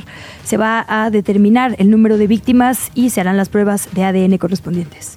Y la Fiscalía General del Estado de Guerrero informó que este domingo inició un operativo de búsqueda para localizar a nueve personas que se reportaron como desaparecidas en la localidad de Santa Fe, en Buenavista de Cuellar, en el estado de Guerrero. A través de un comunicado, la Fiscalía subrayó que hasta el momento no ha recibido una denuncia formal por estas desapariciones, pero que sí inició una carpeta de investigación. Recuerdo con los medios locales, un grupo armado habría irrumpido en una reunión familiar que se llevó a cabo en un domicilio y secuestraron a nueve personas todos ellos varones, entre los cuales habría además un menor de edad. Y en otra nota, un juez federal desechó el único caso abierto por la Fiscalía General de la República por el uso ilegal de del software espía Pegasus, usado en contra de la periodista Carmen Aristegui, bajo el argumento de que la Fiscalía no pudo acreditar ni aportó pruebas suficientes para probar que Juan Carlos García Rivera había cometido la acción por la cual se le estaba juzgando. El juez especificó que su decisión no significa que la Fiscalía no deba seguir investigando este caso. Hay que recordarlo, esta es la denuncia que Carmen Aristegui hizo desde el sexenio año pasado cuando se supo que ella era espiada, pero bueno, ha habido un montón más, desde organismos en pro de la libertad de expresión, del periodismo y demás. Y lo cierto es que se descubrió durante este juicio que había una red, digamos, de empresas fachada y por eso tan difícil llegar a quien habría ordenado el espionaje y no solo a quienes tenían, digamos, a su nombre estas empresas. Un caso al que hay que seguirle la pista también. La entrevista. ¿Ya estás grabando? 8 de la mañana, 11 minutos. Los ojos estuvieron ayer hasta muy tarde puestos en Guatemala justamente por esta dilación y este miedo, la verdad, de que Bernardo Arevalo no pudiera juramentar como nuevo presidente guatemalteco. Finalmente se logró con más de ocho horas de retraso debido a que el Congreso saliente eh, puso, puso muchas, pero muchas trabas. Lo vamos a platicar con el periodista guatemalteco Oscar de León. Oscar, bienvenido. Muchísimas gracias por tomarnos la llamada. ¿Cómo estás? Buenos días amigos de Radio Chinango, eh, desde Ciudad de Guatemala, pues decirles de que ha sido una jornada maratónica acá en el país de la eterna primavera y es que eh, como tú lo dabas a conocer y como se dio a conocer a nivel internacional, hubieron grandes problemas para la entrega de mando. Recordemos desde que hace cinco meses eh, se ha tenido ese problema con que no han querido entregar el cargo el partido oficial, el partido de, del presidente Alejandro Yamatei, eh, el partido Vamos. ¿Y qué es lo que sucede? Uno de los grandes problemas que se tuvo es de que ellos estaban alegando el fraude electoral desde el 25 de agosto. Hasta hoy ellos seguían reclamando de que había fraude electoral. ¿Y cómo atrasaron la agenda el día de ayer en Guatemala? Lastimosamente eh, los guatemaltecos esperaban que se diera eh, el cambio como se dice en Guatemala, el 14 a las 14 horas. Es decir, que ayer, 14 de enero, a las 2 de la tarde, se tenía que iniciar la oficialización de la juramentación del nuevo presidente de la República. Pero ¿qué sucedió en el Congreso de la República? Que no querían aceptar al partido eh, oficial que, que al partido Semilla que llevaba a Bernardo Arevalo. Y fue hasta las 11 de la noche que se logró que eh, eh, en una noción privilegiada en el Congreso de la República, eh, elegir la nueva junta directiva. Si no había una nueva junta directiva, no se podía asumir y no se podía eh, nombrar al nuevo presidente. Y es que bien habían dos juntas directivas de oposición quienes estaban rechazando al partido Semilla como un partido oficial ante la banca ante el Congreso de la República. ¿Qué va a tener, qué va a ser el problema que se va a tener en el Congreso de la República? Lastimosamente, el partido oficial que llevó a Bernardo Alévaro al, al a la presidencia es un partido minoritario. De los 161 eh, legisladores progresistas en Guatemala, ellos solamente tienen 23 votos para que la, eh, la, la agenda legislativa del presidente Arevalo avance, pues tendrán que hacer alianzas con otros partidos para seguir eh, la ruta que ellos llevan en la agenda que para dirigir el país. Para este día, pues se espera de que el presidente Bernardo Arevalo, ya en breves momentos, a las nueve de la mañana, eh, asuma también el cargo de eh, comandante general del ejército de Guatemala. Algo que cabe también mencionar es de que él no lo va a realizar en, en la brigada militar, sino que lo va a hacer en frente del palacio para que la población se entere.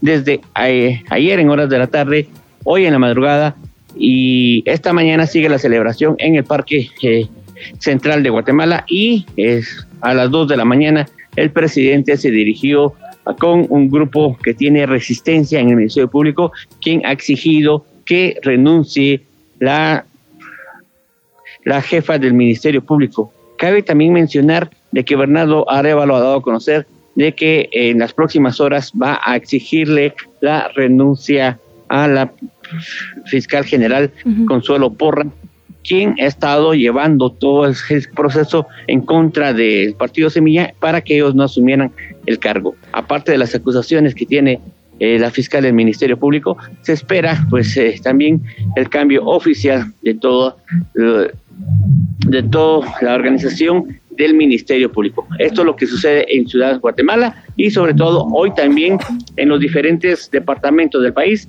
se tiene la toma de alcaldes o de mm. presidentes municipales, como se dice en México, para que ellos también asuman cuatro años el, la dirigencia de los diferentes municipios de Guatemala. Déjanos regresar dos pasitos para las personas en México que quizá no siguen, digamos, tan de cerca la política guatemalteca, entender.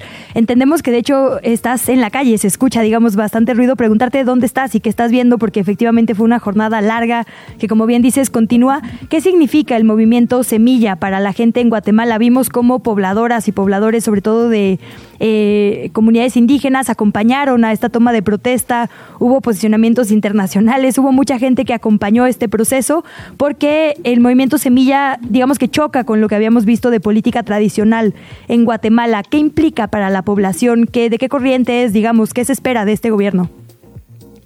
Bueno, el movimiento Semilla es un partido nuevo, no estaba dentro eh, la estadística nacional de los partidos de mayor fuerza. Es un partido joven. Eh, Bernardo Arevalo, ya su señor padre ya había sido presidente de la República, él es hijo de un presidente y eh, un, de un partido político minoritario en Guatemala. Lastimosamente, en Guatemala, el problema que se tiene es la gran cantidad de partidos políticos. Solamente en la contienda electoral del 25 de junio fueron 28 candidatos presidenciales, los cuales buscaban la presidencia de la, de la República. Bernardo Arevalo tiene una ideología eh, ni derecha ni de izquierda, sino que es central en donde él asegura que va a seguir apoyando a los diferentes sectores. Pero Bernardo Arevalo también ha resaltado de que en la prioridad son las comunidades del área rural. Y es que en un país tan rico como lo es Guatemala, las áreas rurales han que, se han quedado olvidadas, en donde hay grandes carencias de salud, educación e infraestructura. Entonces, el reto que ha dado a conocer Bernardo Arevalo y lo dio a conocer esta mañana, porque la, la juramentación de Bernardo Arevalo se llevó a medianoche. Después de 12 horas de retraso, se juramenta a Bernardo Arevalo y el primer discurso que él daba ante la población y sobre todo ante eh, eh, todas las personas que estaban esperando que él tomara posesión, eh, resaltó que iba a trabajar por el pueblo y que iba a trabajar por las personas de las áreas rurales. Él se ha identificado con un presidente que viene a apoyar a las áreas rurales y un claro ejemplo es de que terminando los actos en el, en el Teatro Nacional Miguel Ángel Asturias, que terminaron como a las 2 de la mañana, el presidente de la República se, se retira de ahí, va al Palacio Nacional de, de Ciudad de Guatemala, da eh, su primer mensaje a la población y saliendo de ahí a las 3 y cuarto de la, de la madrugada, va a lo que es el barrio Gerona, que está como a 15 minutos de- del Palacio Nacional, a dirigirse y a darle gracias a los pobladores que tienen la resistencia en el Ministerio Público, quienes han eh, realizado las manifestaciones en octubre en Guatemala y eh, donde se exige que la jefa del Ministerio Público eh, renunciara del cargo y que no entorpeciera y sobre todo no diera un golpe de Estado ante las declaraciones que ella estaba buscando y sobre todo la carpeta judicial que se tiene para que Bernardo Arevalo no tuviera. Recordemos de que Guatemala, eh, lastimosamente, con tanto partido político que se tiene, eh, un país con 18 millones de personas, eh, tiene 28 eh, partidos políticos, la repartición de votos ahí no se sabe ni qué partidos de derecha, cuáles de izquierda, sino que lastimosamente llegan partidos y los que tienen dinero son los que hacen. Y como usted repetía, pues el partido Semilla no estaba entre los primeros cinco lugares de la estadística nacional para ocupar la presidencia. Y fue una sorpresa total que Bernardo Arevalo llegara a la presidencia de la República. Entonces, él afirma que va a trabajar por el, por el bien de los pobres. Y esto, eh, ante el mensaje y la demostración que él ha estado teniendo, esto ha provocado la ayuda internacional. Fue muy eh, claro ayer la visita del, del rey de España, rey Felipe de España, como de otras personas que ellos esperaban venir a apoyar. También el gobierno de Estados Unidos que vino a, a, a, a la toma de posición. Lastimosamente ellos se llevaron, eh, eh, disfrutaron de un trago amargo porque la invitación en el, en, en el Teatro Nacional era a las 4 de la tarde, como te, te indicaba. Ayer a las 2 de la tarde era la, el acto solemne en el Congreso de la República y seguidamente pues la población se iba a trasladar al Teatro Nacional, que era a las 4 de la tarde, la toma de posición y la juramentación del nuevo presidente.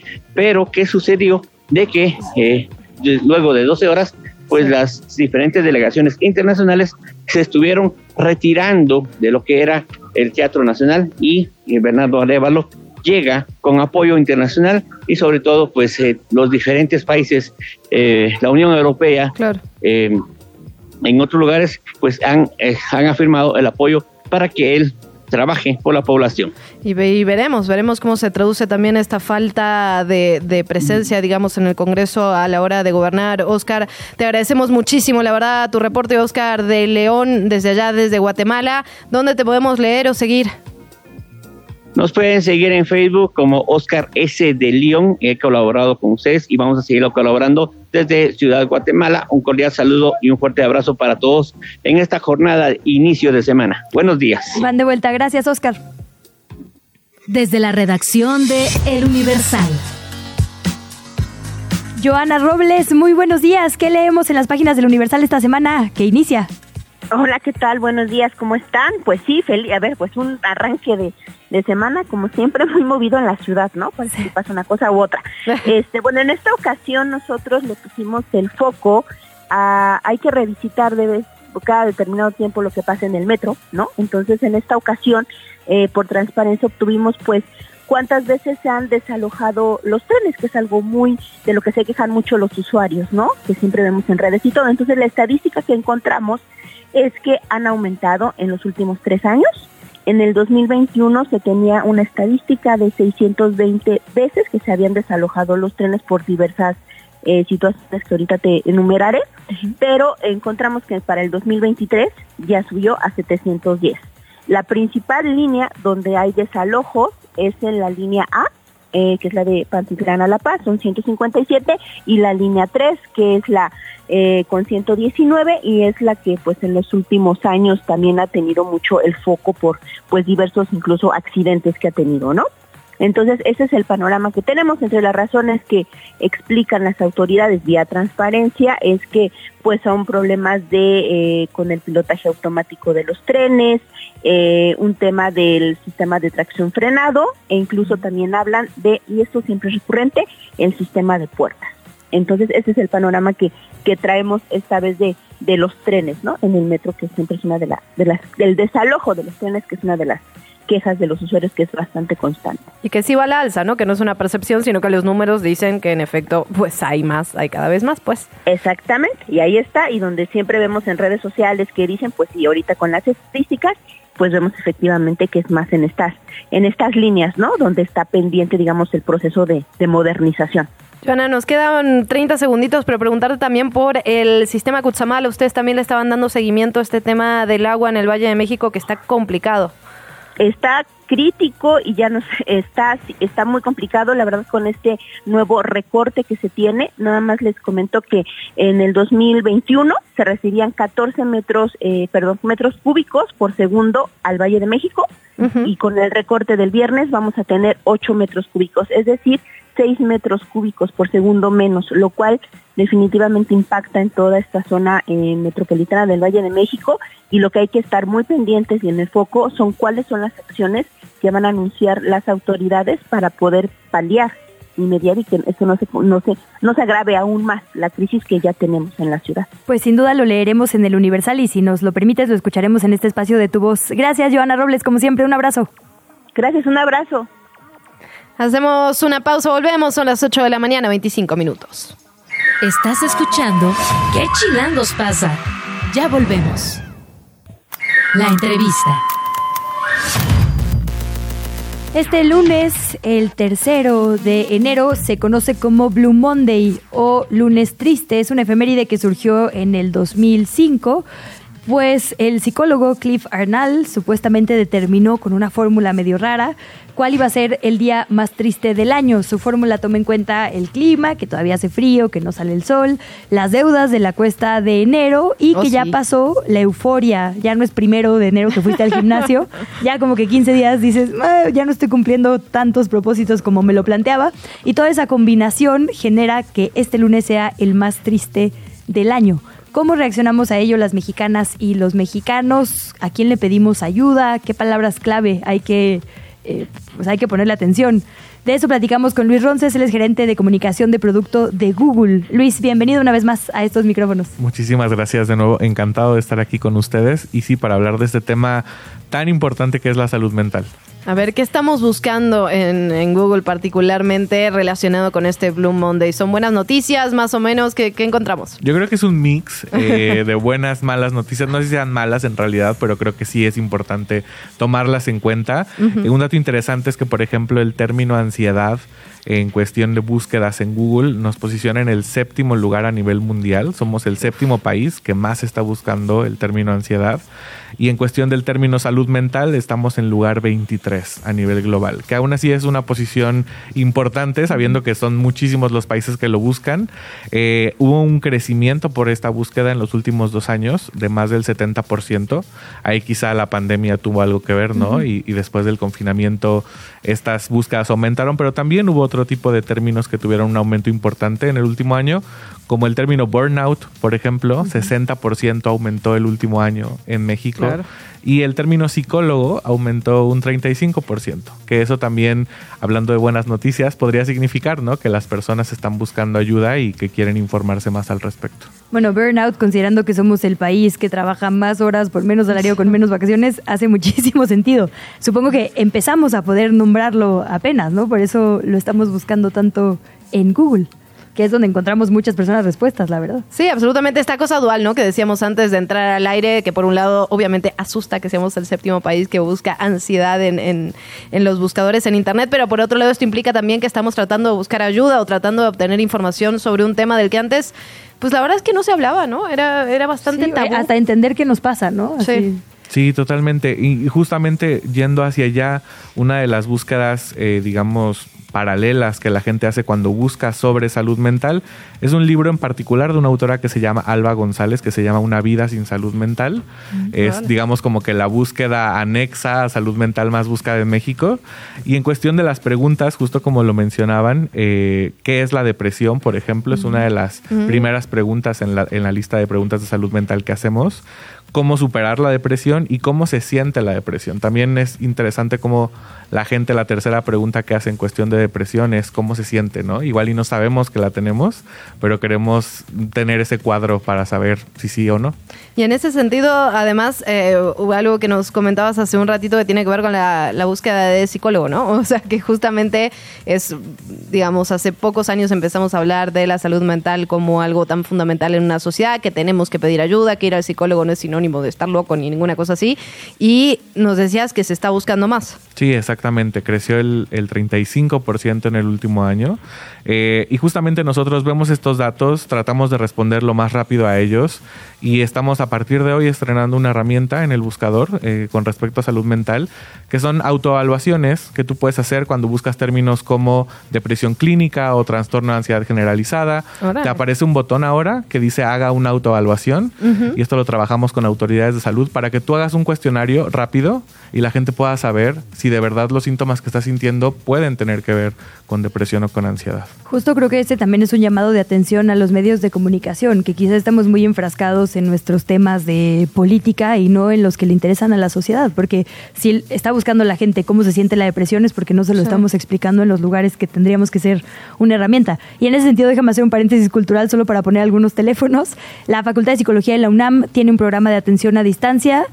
Ahí puede marcar de lunes a viernes de 9 a 18 horas al 55 50 25 08 55 y también en el 6003 se brinda atención psicológica al público en general. Digo, supongo que todo esto también aparece si uno lo busca en Google. Sí, de hecho, cuando tú pones alguna frase que alerta al sistema de que estás en peligro, como por ejemplo alguna frase que te triggere hacia el suicidio, Mm. eh, te aparece el primer eh, resultado es la línea de la vida. Lo Ah. trabajamos con Secretaría de Salud y el año pasado lanzamos ese acceso directo y puedes ahí desde el buscador marcar para recibir ayuda. Qué bueno. Y nos decías también de este cuestionario que armaron. ¿Ya lo implementaron? ¿Ya está arriba? Ya está arriba, la gente lo puede usar. Si tú buscas términos como depresión, como ansiedad, te aparece ese cuadro de autoevaluación y tú puedes hacer el cuestionario para saber si tus síntomas tienen que ver con estos trastornos. ¿Y la gente lo está haciendo? ¿Tienen ya algún tipo de data Lo sobre...? estrenamos hoy, ¡Ay, entonces hoy! sí, ¡Ay, qué emoción! eh, justamente veremos cómo la gente ¿Cómo responde a ello. Oye, y esta información imagino será pública en algún momento. Pienso porque, por ejemplo, si tú como persona que diseña la política pública, como gobernante, te das cuenta que hay más depresión o más búsquedas de depresión en una alcaldía que en otra o en un género que el otro, puedes tomar decisiones con eso. ¿La harán pública? Todas estas cosas, las herramientas que hacemos con respecto al buscador y salud mental, las trabajamos con Secretaría de Salud, las trabajamos con organismos, autoridades, digamos, de salud en México. Entonces, sí tenemos como una constante colaboración con ellos y estamos eh, siempre como compartiendo de qué manera podemos colaborar con estos datos. sí. Y justo sobre datos, Luis, preguntarte si tienen en ese sentido, digamos, alguna alguna dato que nos diga, son mujeres, son hombres, qué tipo de edad están buscando este, estas cosas. ¿Ya lo- tienen esa info? Justamente la data de Google Trends es anonimizada, entonces Ah, claro. no tenemos no ese tipo de, específicos, solamente vemos tendencia en Claro. cuestión de términos. eh, pero ¿Y sí, aumenta en enero? Digamos que en cuestión de eh, términos, lo que medimos es a, a través de todo el año cuáles son los picos. Mm. Pero si te metes a la herramienta gratuita, sí puedes ver ahí en qué meses se busca más.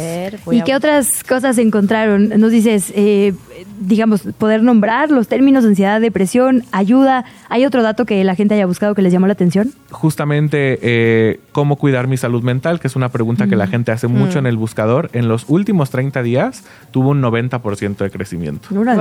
O sea, el último mes, diciembre, la gente buscó cómo cuidar mi salud mental un 90% más. Oye, perdón, y ahí ustedes, eh, ¿cómo funciona la jerarquización de lo que te responde Google?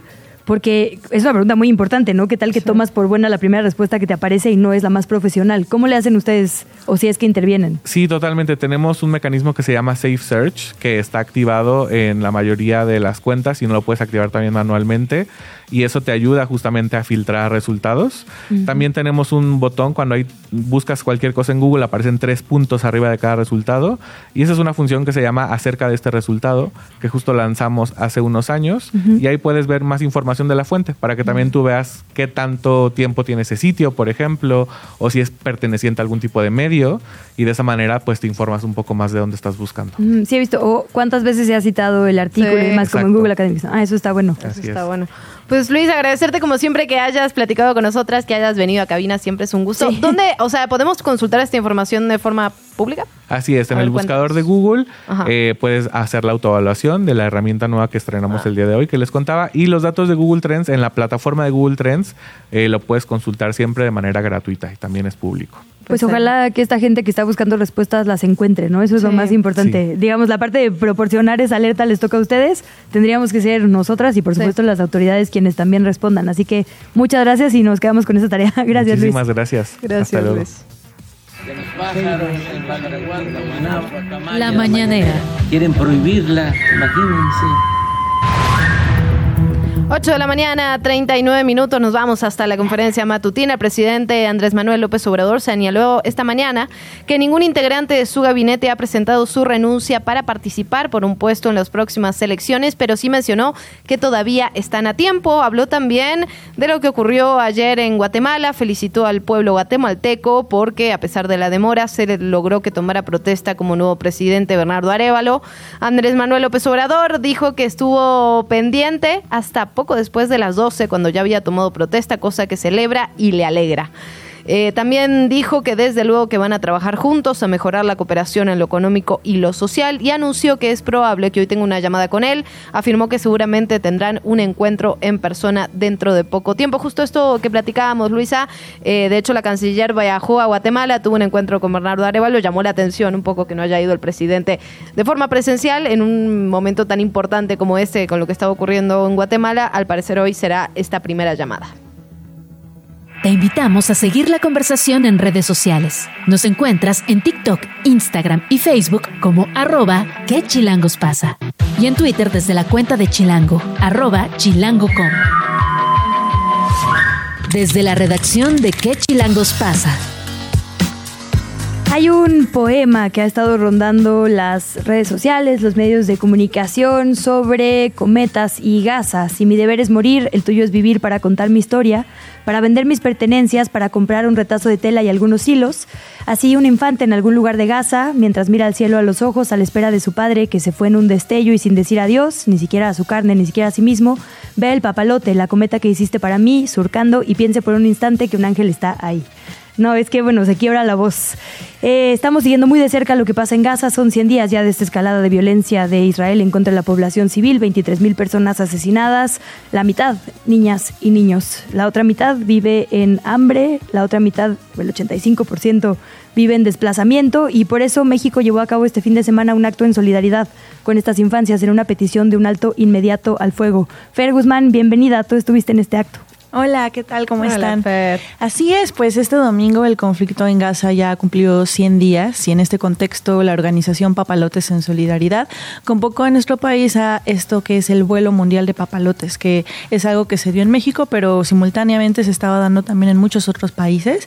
Y bueno, es un acto de solidaridad con todas las víctimas que ya bien mencionabas, Luisa, de este genocidio en la franja, que hasta la fecha y de acuerdo con cifras oficiales ya ascienden a más de 23.557 personas y bueno, un incontable número de personas con lesiones graves. La cita fue a las 11 de la mañana, llegamos puntuales, eh, más o menos puntuales, pero, pero cuando, está, cuando llegamos ya había bastante gente preparando sus papalotes en el Zócalo Capitalino, eh, en donde, bueno, había mucho material, había muchas familias, eh, acudieron decenas de, de- de niños con una gran presencia, pues les digo, de infancias, de adolescencias. Y en la redacción de Que Chilangos Pasa, sí estuvimos presentes, armamos nuestro papalote, lo volamos o lo intentamos. intentamos pero nos hiciste así la crónica de lo que había ocurrido, de la falta de viento, de las técnicas, de la corrida, Yo todo. no sabía que tenías que correr tanto para poder. Es difícil volar un papalote, ¿eh? Suena... Cuando y no hay en viento, el Zócalo. Ajá, cuando no hay viento es muy muy complicado, pero aún así eh, había bastante entusiasmo y estábamos todos intentándolo y eso también se vivía en el ambiente. Y además pudimos platicar con una de las organizadoras quien nos dijo que se trataba de una acción para que se tome conciencia e informar. Ella es Marta Arellano, ¿no la escuchamos? Sí. Para que la gente se sensibilice, se informe, para los pequeños, porque esta guerra a quien más ha pegado es a los niños de Palestina y es una forma simbólica los papalotes para representar todas las muertes que principalmente han sido de los niños y los bebés.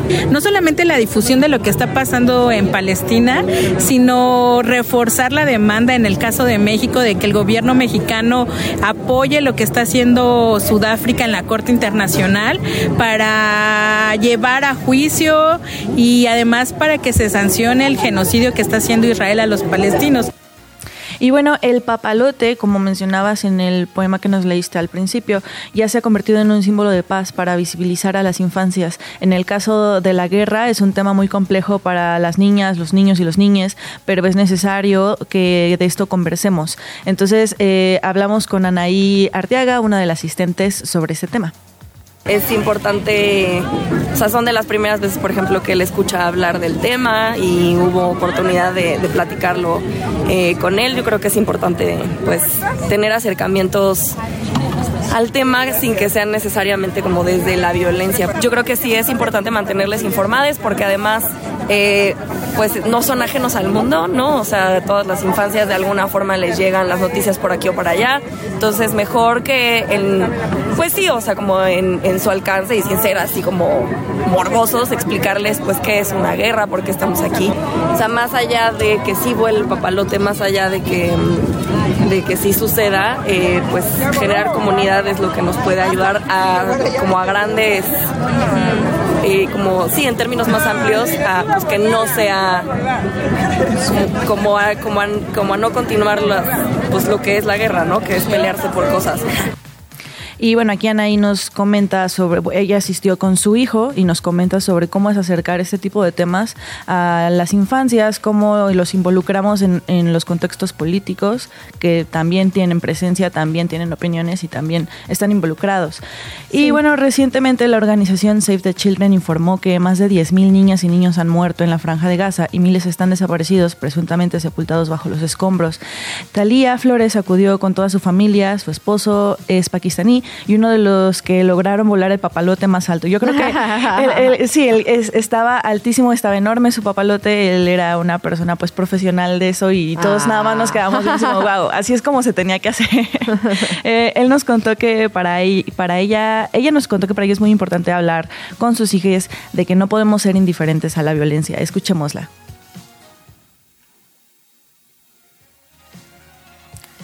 Tuvimos algunos problemas ahí con el audio, Fer, pero parte de lo que decías también de esta movilización que además no solo fue en la Ciudad de México, sino que se replicó con, pap- con papalotes en algunas otras partes, pero también con movilizaciones multitudinarias y parte de ello fue en Estados Unidos y justamente ante el apoyo del gobierno estadounidense a Israel, el envío de armas, el envío de dinero y toda esta discusión que se está dando a nivel político, pero que se- la ciudadanía está respondiendo. Veíamos una movilización multitudinaria, de hecho en la, en la Casa Blanca también.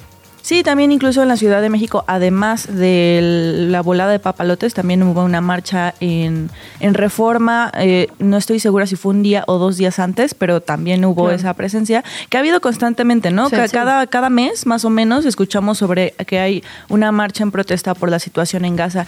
Y bueno, en la convocatoria de este fin de semana se recordó que en 2011 los niños y niñas de Gaza establecieron un récord mundial volando 12.350 cometas simultáneamente en la playa de Al-Wahá, simbolizando su resistencia. Y y dice textualmente, hoy en día estos mismos niños sufren en una crisis desplazados de sus hogares y merecen seguridad y protección a sus derechos humanos. Y bueno, esa es como la relación, ¿no? Entre, entre estos papalotes y ellos. Y pues nos despedimos de este tema y me despido de cabina eh, dejándoles cómo sonó un poquito el ambiente el domingo volando papalotes. ¿Les parece? Por favor.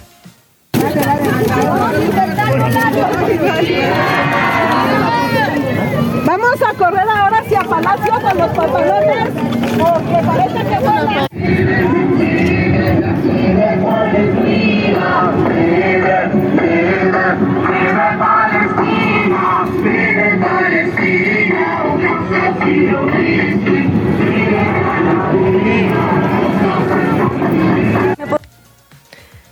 Pues Fer, muchísimas gracias de verdad por este reporte, por estos audios, por este sonido y también por las entrevistas que realizaron el, domingo. Interesante también cómo padres, madres, tutores, familiares, ¿no? Están hablando con las infancias sobre temas tan complejos como la guerra, no solo lo que está ocurriendo en la franja de Gaza, sino los miles de conflictos en territorio nacional que de alguna manera llega el momento de hablarlo con, con las infancias, con niños, con niñas, con niñas y bueno, es un desafío, me imagino. Así que gracias. Gracias a ustedes, que tengan una gran semana. ¿Qué chilangos pasa? En los medios y en las redes sociales. Si quieres, empiezo porque justo traigo de este tema Ah, para muy bien, muy bien. conectar, digamos, rapidísimo algunas recomendaciones eh, sobre el asunto de Israel y, y Estados Unidos. Fue muy viral una encuesta del el medio ABC News que, eh, bueno, como para contextualizar, digamos, el día de hoy empiezan estos caucus o asambleas en Estados Unidos y las primarias, que digamos son la ruta para como las precandidaturas, ¿no? Finalmente habrá una convención en julio y en agosto, primero la republicana y luego la demócrata, que son los dos grandes partidos en Estados Unidos. Ahí se va a determinar finalmente quién será el candidato o la candidata, muy probablemente el candidato a la presidencia por cada partido. Ahorita lo que se hace es nombrar consejeros, digamos, para eh, que se vote finalmente en esta convención. A como están las cosas, la popularidad de Trump nos indica que él será el próximo presidente de los Estados Unidos y que Joe Biden, de acuerdo con esta encuesta de ABC, es el presidente menos popular en los últimos 15 años. Tiene el rating de mayor desaprobación que se ha visto en década y media, incluso por encima de Donald Trump, que ha sido la verdad es que apaleado en los medios de comunicación, con razón muchísimas veces, otras cada quien evaluará, pero lo cierto es que Joe Biden es menos popular que él por dos razones contundentemente de acuerdo con esta encuesta. El manejo de la economía, en primer lugar, y el manejo a la guerra en Gaza. Lo que dice la mayoría de la gente es que no sienten, y sobre todo aquí hay como desagregaciones por edad, en quien tiene, en el sector, digamos, que tiene menor aprobación es en las poblaciones hispanas y negras, y entre más jóvenes, menos populares, eh, por el tema de que no ha protegido suficiente a la población palestina.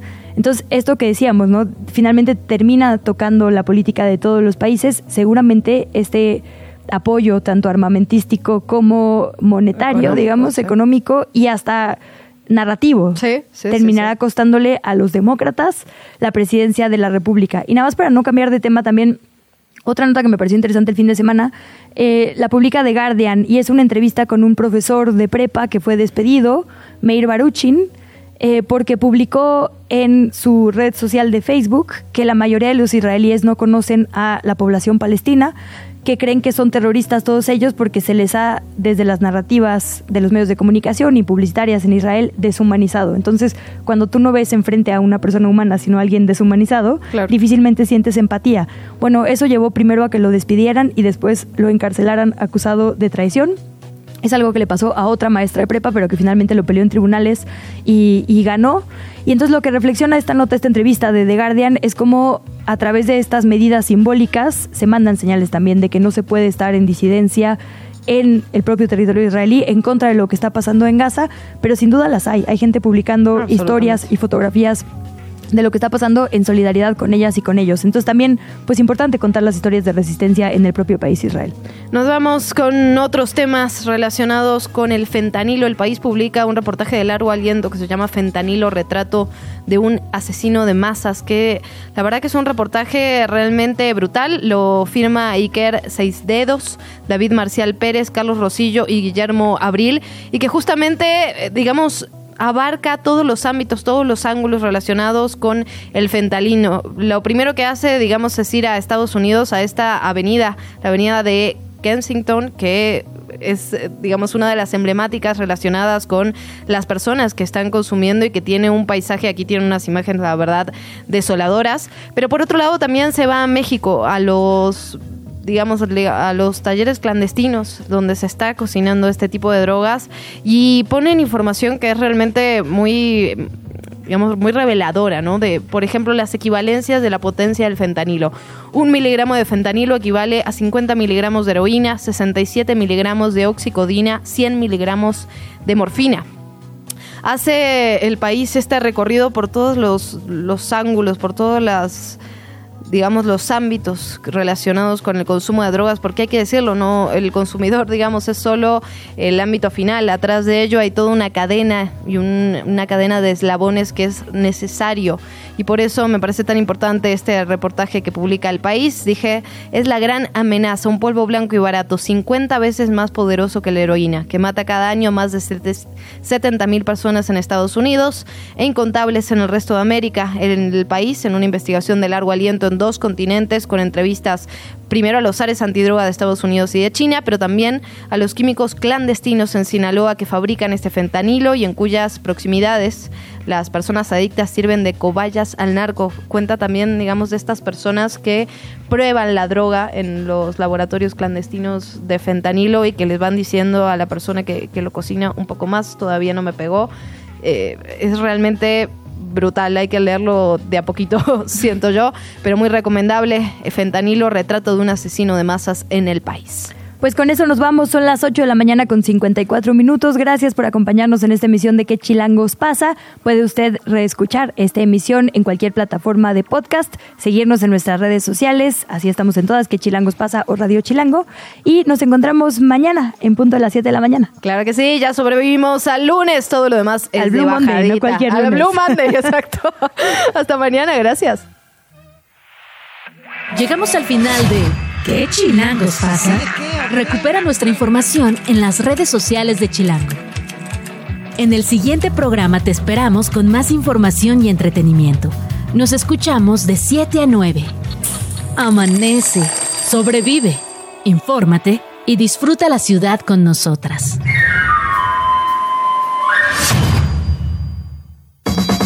Radio Chilango. Radio Chilango. 105.3 FM. La radio que... Get it, get it.